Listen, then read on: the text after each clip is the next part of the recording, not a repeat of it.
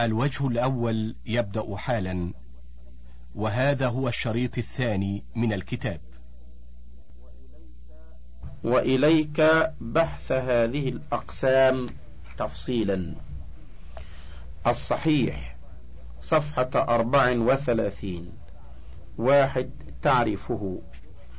ألف لغة. الصحيح ضد السقيم. وهو حقيقة في الأجسام مجاز في الحديث وسائر المعاني. باء اصطلاحا ما اتصل سنده بنقل العدل الضابط عن مثله إلى منتهاه من غير شذوذ ولا علة. اثنان شرح التعريف. اشتمل التعريف السابق على أمور يجب توفرها حتى يكون الحديث صحيحا. وهذه الأمور هي ألف اتصال السند. ومعناه أن كل راو من رواته قد أخذه مباشرة عمن فوقه من أول السند إلى منتهاه باء عدالة الرواة أي أن كل راو من رواته اتصف بكونه مسلما بالغا. عاقلا غير فاسق وغير مخروم المروءة. جيم ضبط الرواة أي أن كل راو من رواته كان تام الضبط إما ضبط صدر أو ضبط كتاب. دال عدم الشذوذ أي لا يكون الحديث الحديث شاذا والشذوذ هو مخالفة الثقة لمن هو أوثق منه. ها عدم العلة أي ألا يكون الحديث معلولا والعلة سبب غامض خفي يقدح في صحة الحديث مع أن الظاهر السلامة منه. ثلاثة شروطه. يتبين من شرح التعريف أن شروط الصحيح التي يجب توفرها حتى يكون الحديث صحيحا خمسة وهي اتصال السند عدالة الرواة ضبط الرواة عدم العلة عدم الشذوذ. فإذا اختل شرط واحد من هذه الشروط الخمسة فلا يسمى الحديث حينئذ صحيحا. أربعة مثاله ما أخرجه البخاري في صحيحه قال حدثنا عبد الله بن يوسف قال أخبرنا مالك عن ابن شهاب عن محمد بن جبير بن مطعم عن أبيه قال سمعت رسول الله صلى الله عليه وسلم قرأ في المغرب بالطور. في الهامش البخاري كتاب الآذان. انتهى الهامش. فهذا الحديث صحيح لأن ألف سنده متصل إذ أن كل راو من رواته سمعه من شيخه. وأما عنعنة مالك في الهامش العنعنة رواية الحديث عن الشيخ بلفظ عن.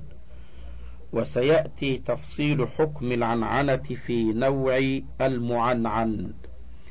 انتهى الهامش. وأما عنعنة مالك وابن شهاب وابن جبير فمحمولة على الاتصال لأنهم غير مدلسين.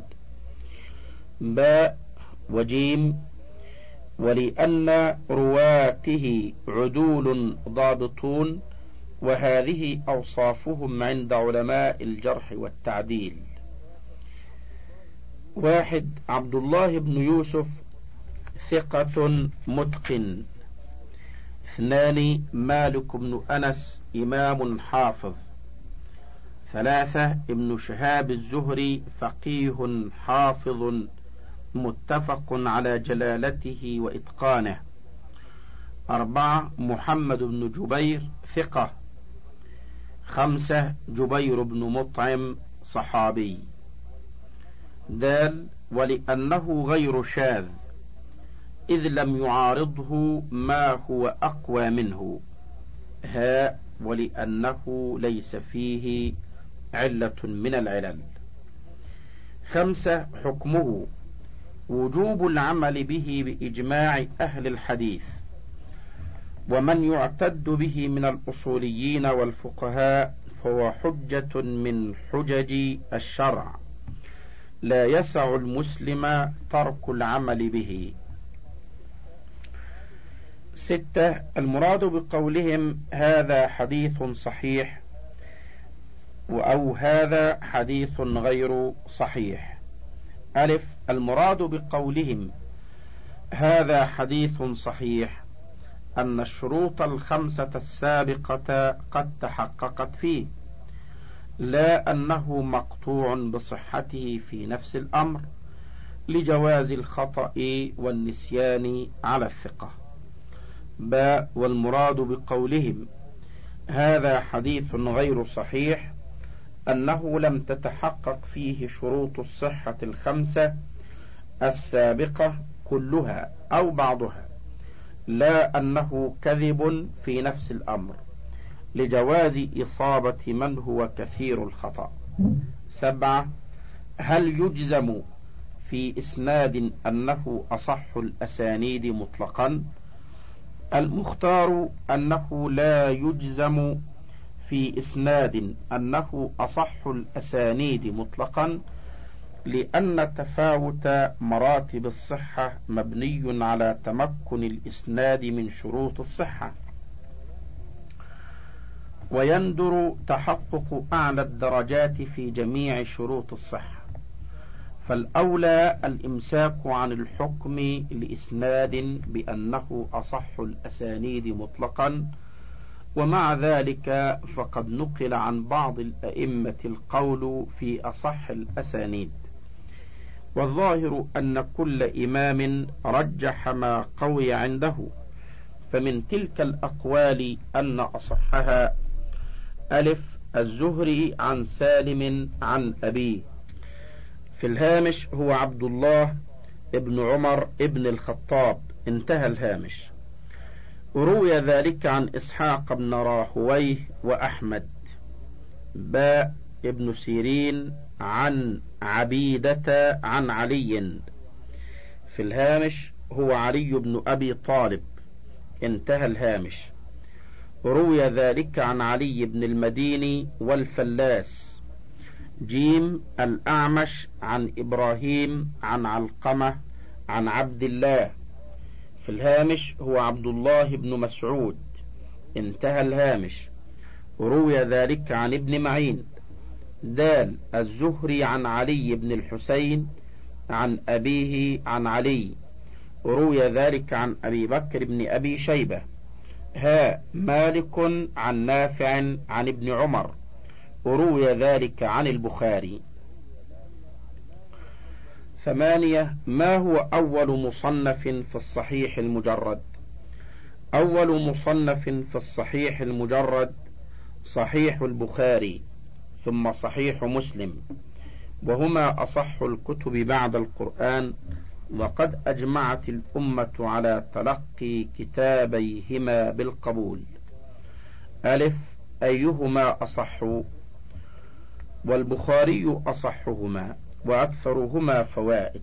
وذلك لأن أحاديث البخاري أشد اتصالا وأوثق رجالا ولأن فيه من الاستنباطات الفقهية والنكت الحكمية ما ليس في صحيح مسلم. هذا وكون صحيح البخاري أصح من صحيح مسلم إنما هو باعتبار المجموع وإلا فقد يوجد بعض الأحاديث في مسلم أقوى من بعض الأحاديث في البخاري. وقيل إن صحيح مسلم أصح. والصواب هو القول الأول. باء هل استوعبا الصحيح أو التزما؟ لم يستوعب البخاري ومسلم الصحيح في صحيحيهما ولا التزما. فقد قال البخاري ما أدخلت في كتابي الجامع إلا ما صح وتركت من الصحاح لحال الطول. في الهامش وفي بعض الروايات لملال الطول والمعنى أنه ترك رواية كثير من الأحاديث الصحيحة. في كتابه خشية أن يطول الكتاب فيمل الناس من طوله. انتهى الهامش. وقال مسلم ليس كل شيء عندي صحيح. وضعته ها هنا إنما وضعت ما أجمعوا عليه. في الهامش أي ما وجد عنده فيها شرائط الصحيح المجمع عليها. انتهى الهامش. جيم هل فاتهما شيء كثير أو قليل من الصحيح؟ واحد قال الحافظ ابن الأخرم لم يفتهما إلا القليل وأنكر هذا عليه. اثنان والصحيح أنه فاتهما شيء كثير. فقد نقل عن البخاري أنه قال وما تركت من الصحاح أكثر وقال أحفظ مئة ألف حديث صحيح ومئتي ألف حديث غير صحيح في الهامش علوم الحديث صفحة ست عشرة دال كم عدة الأحاديث في كل منهما؟ واحد البخاري جملة ما فيه سبعة آلاف ومئتان وخمسة وسبعون حديثا بالمكررة وبحذف المكررة أربعة آلاف. اثنان مسلم جملة ما فيه اثنا عشر ألفا بالمكررة. وبحذف المكررة نحو أربعة آلاف. هاء أين نجد بقية الأحاديث الصحيحة التي فاتت البخاري ومسلما؟ نجدها في الكتب المعتمدة المشهورة كصحيح ابن خزيمة وصحيح ابن حبان ومستدرك الحاكم والسنن الأربعة وسنن الدار قطني والبيهقي وغيرها. ولا يكفي وجود الحديث في هذه الكتب بل لا بد من التنصيص على صحته إلا في كتاب من شرط الاقتصار على إخراج الصحيح كصحيح ابن خزيمة. تسعة الكلام على مستدرك الحاكم وصحيح ابن خزيمة وصحيح ابن حبان. ألف مستدرك الحاكم هو كتاب ضخم من كتب الحديث. ذكر مؤلفه فيه الأحاديث الصحيحة التي على شرط الشيخين أو على شرط أحدهما ولم يخرجاها كما ذكر الأحاديث الصحيحة عنده وإن لم تكن على شرط واحد منهما معبرا عنها بأنها صحيحة الإسناد. وربما ذكر بعض الأحاديث التي لم تصح لكنه نبه عليها وهو متساهل في التصحيح فينبغي أن يتتبع ويحكم على أحاديثه بما يليق بحالها. ولقد تتبعه الذهبي وحكم على أكثر أحاديثه بما يليق بحالها ولا يزال الكتاب بحاجة إلى تتبع وعناية. في الهامش يتتبع الآن أخونا المحقق فضيلة الشيخ الدكتور محمود الميرة أحاديث وله نية في طبع المستدرك بعد هذا الجهد فجزاه الله عن المسلمين خيرا. انتهى الهامش. باء صحيح ابن حبان. هذا الكتاب ترتيبه مخترع فليس مرتبا على الأبواب ولا على المسانيد ولهذا أسماه التقاسيم والأنواع. والكشف على الحديث من كتابه هذا عسر جدا. وقد رتبه بعض المتأخرين على الأبواب. في الهامش هو الأمير علاء الدين أبو الحسن علي بن بلبان المتوفى سنة سبعمائة وتسع وثلاثين هجرية وسمى ترتيبه الإحسان في تقريب ابن حبان. انتهى الهامش. ومصنفه متساهل في الحكم على الحديث بالصحة لكنه أقل تساهلا من الحاكم. في الهامش تدريب الراوي الجزء الأول صفحة مئة وتسع. انتهى الهامش. جيم صحيح ابن خزيمة. هو أعلى مرتبة من صحيح ابن حبان لشدة تحريه حتى إنه يتوقف في التصحيح لأدنى كلام في الإسناد. عشرة المستخرجات على الصحيحين. ألف موضوع المستخرج. هو أن يأتي المصنف إلى كتاب من كتب الحديث فيخرج أحاديثه بأسانيد لنفسه من غير طريق صاحب الكتاب فيجتمع معه في شيخه أو من فوقه. باء أشهر المستخرجات على الصحيحين. واحد المستخرج لأبي بكر الإسماعيلي على البخاري. اثنان المستخرج لأبي عوانة الإسفرايين على مسلم. ثلاثة المستخرج لأبي نعيم الأصبهاني على كل منهما. جيم هل التزم أصحاب المستخرجات فيها موافقة الصحيحين في الألفاظ؟ لم يلتزم مصنفوها بموافقتهما في الألفاظ. لأنهم إنما يروون الألفاظ التي وصلتهم من طريق شيوخهم لذلك فقد حصل فيها تفاوت قليل في بعض الألفاظ. وكذلك ما أخرجه المؤلفون القدامى في تصانيفهم المستقلة كالبيهقي والبغوي وشبههما قائلين رواه البخاري أو رواه مسلم. فقد وقع في بعضه تفاوت في المعنى وفي الألفاظ فمرادهم من قولهم رواه البخاري ومسلم أنهما رويا أصله. دال هل يجوز أن ننقل منهما حديثا ونعزوه إليهما؟ بناء على ما تقدم فلا يجوز لشخص أن ينقل من المستخرجات أو الكتب المذكورة آنفا حديثا ويقول رواه البخاري أو مسلم إلا بأحد أمرين. واحد أن يقابل الحديث بروايتهما. اثنان أن يقول صاحب المستخرج أو المصنف أخرجاه بلفظه. ها فوائد المستخرجات على الصحيحين. للمستخرجات على الصحيحين فوائد كثيرة تقارب العشرة ذكرها السيوط في تدريبه وإليك أهمها. في الهامش الجزء الأول صفحة مئة وخمس عشرة ومئة وست عشرة انتهى الهامش. واحد علو الإسناد.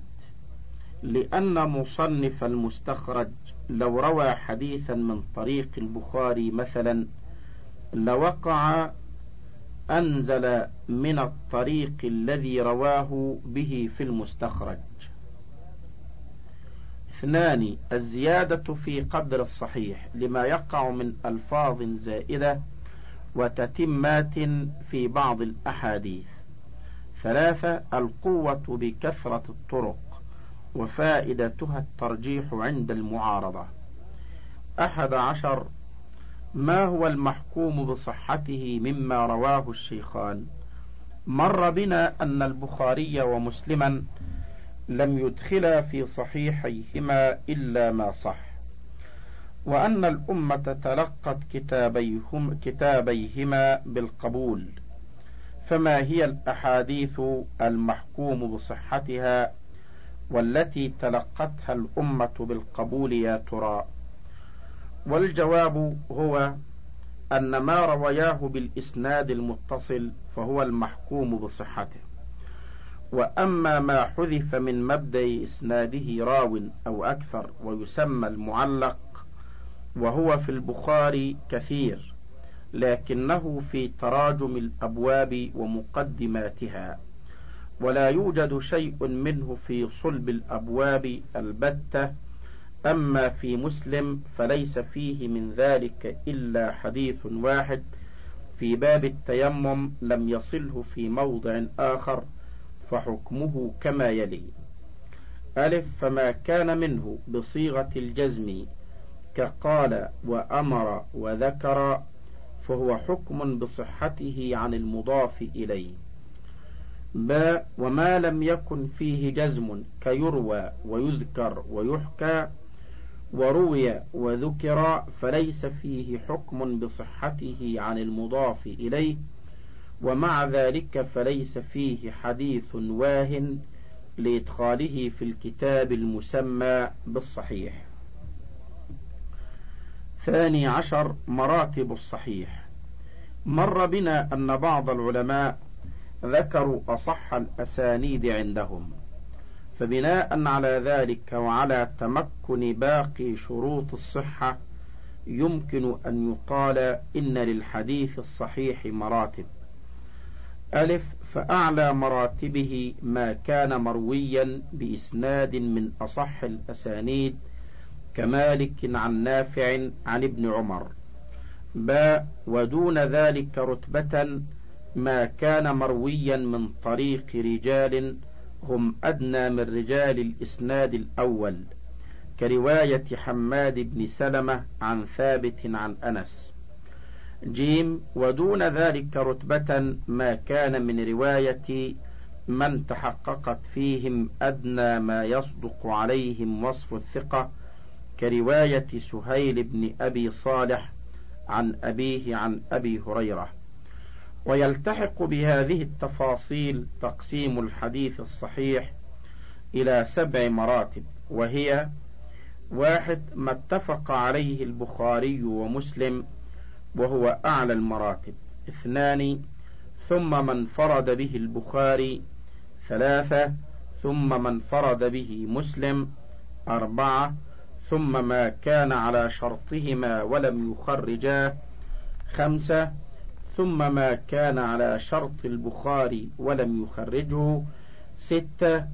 ثم ما كان على شرط مسلم ولم يخرجه. سبعة. ثم ما صح عند غيرهما من الأئمة كابن خزيمة وابن حبان مما لم يكن على شرطهما. ثالث عشر. شرط الشيخين. لم يفصح الشيخان عن شرط شرطاه أو عيناه زيادة على الشروط المتفق عليها في الصحيح. لكن الباحثين من العلماء ظهر لهم من التتبع والاستقراء لأساليبهما ما ظنه كل من منهم أنه شرطهما أو شرط واحد منهما.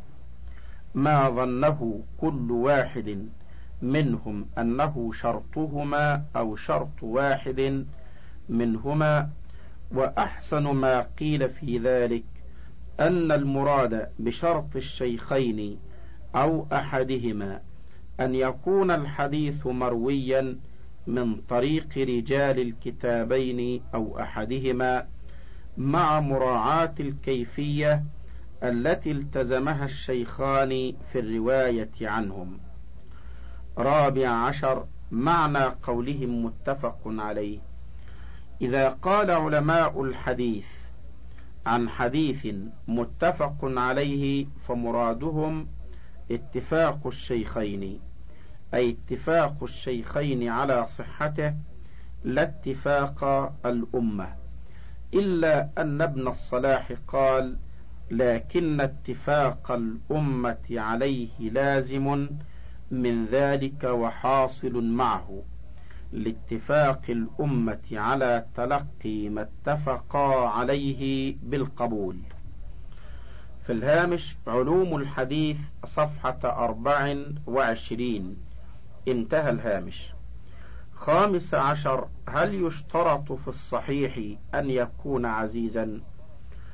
الصحيح أنه لا يشترط في الصحيح أن يكون عزيزا بمعنى أن يكون له إسنادان لأنه يوجد في الصحيحين وغيرهما أحاديث صحيحة وهي غريبة. وزعم بعض العلماء ذلك كأبي علي الجباء المعتزلي والحاكم وقولهم هذا خلاف ما اتفقت عليه الأمة. الحسن صفحة خمس وأربعين. واحد تعريفه. ألف لغة هو صفة مشبهة من الحسن بمعنى الجمال. باء اصطلاحا اختلفت أقوال العلماء في تعريف الحسن نظرا لأنه متوسط بين الصحيح والضعيف.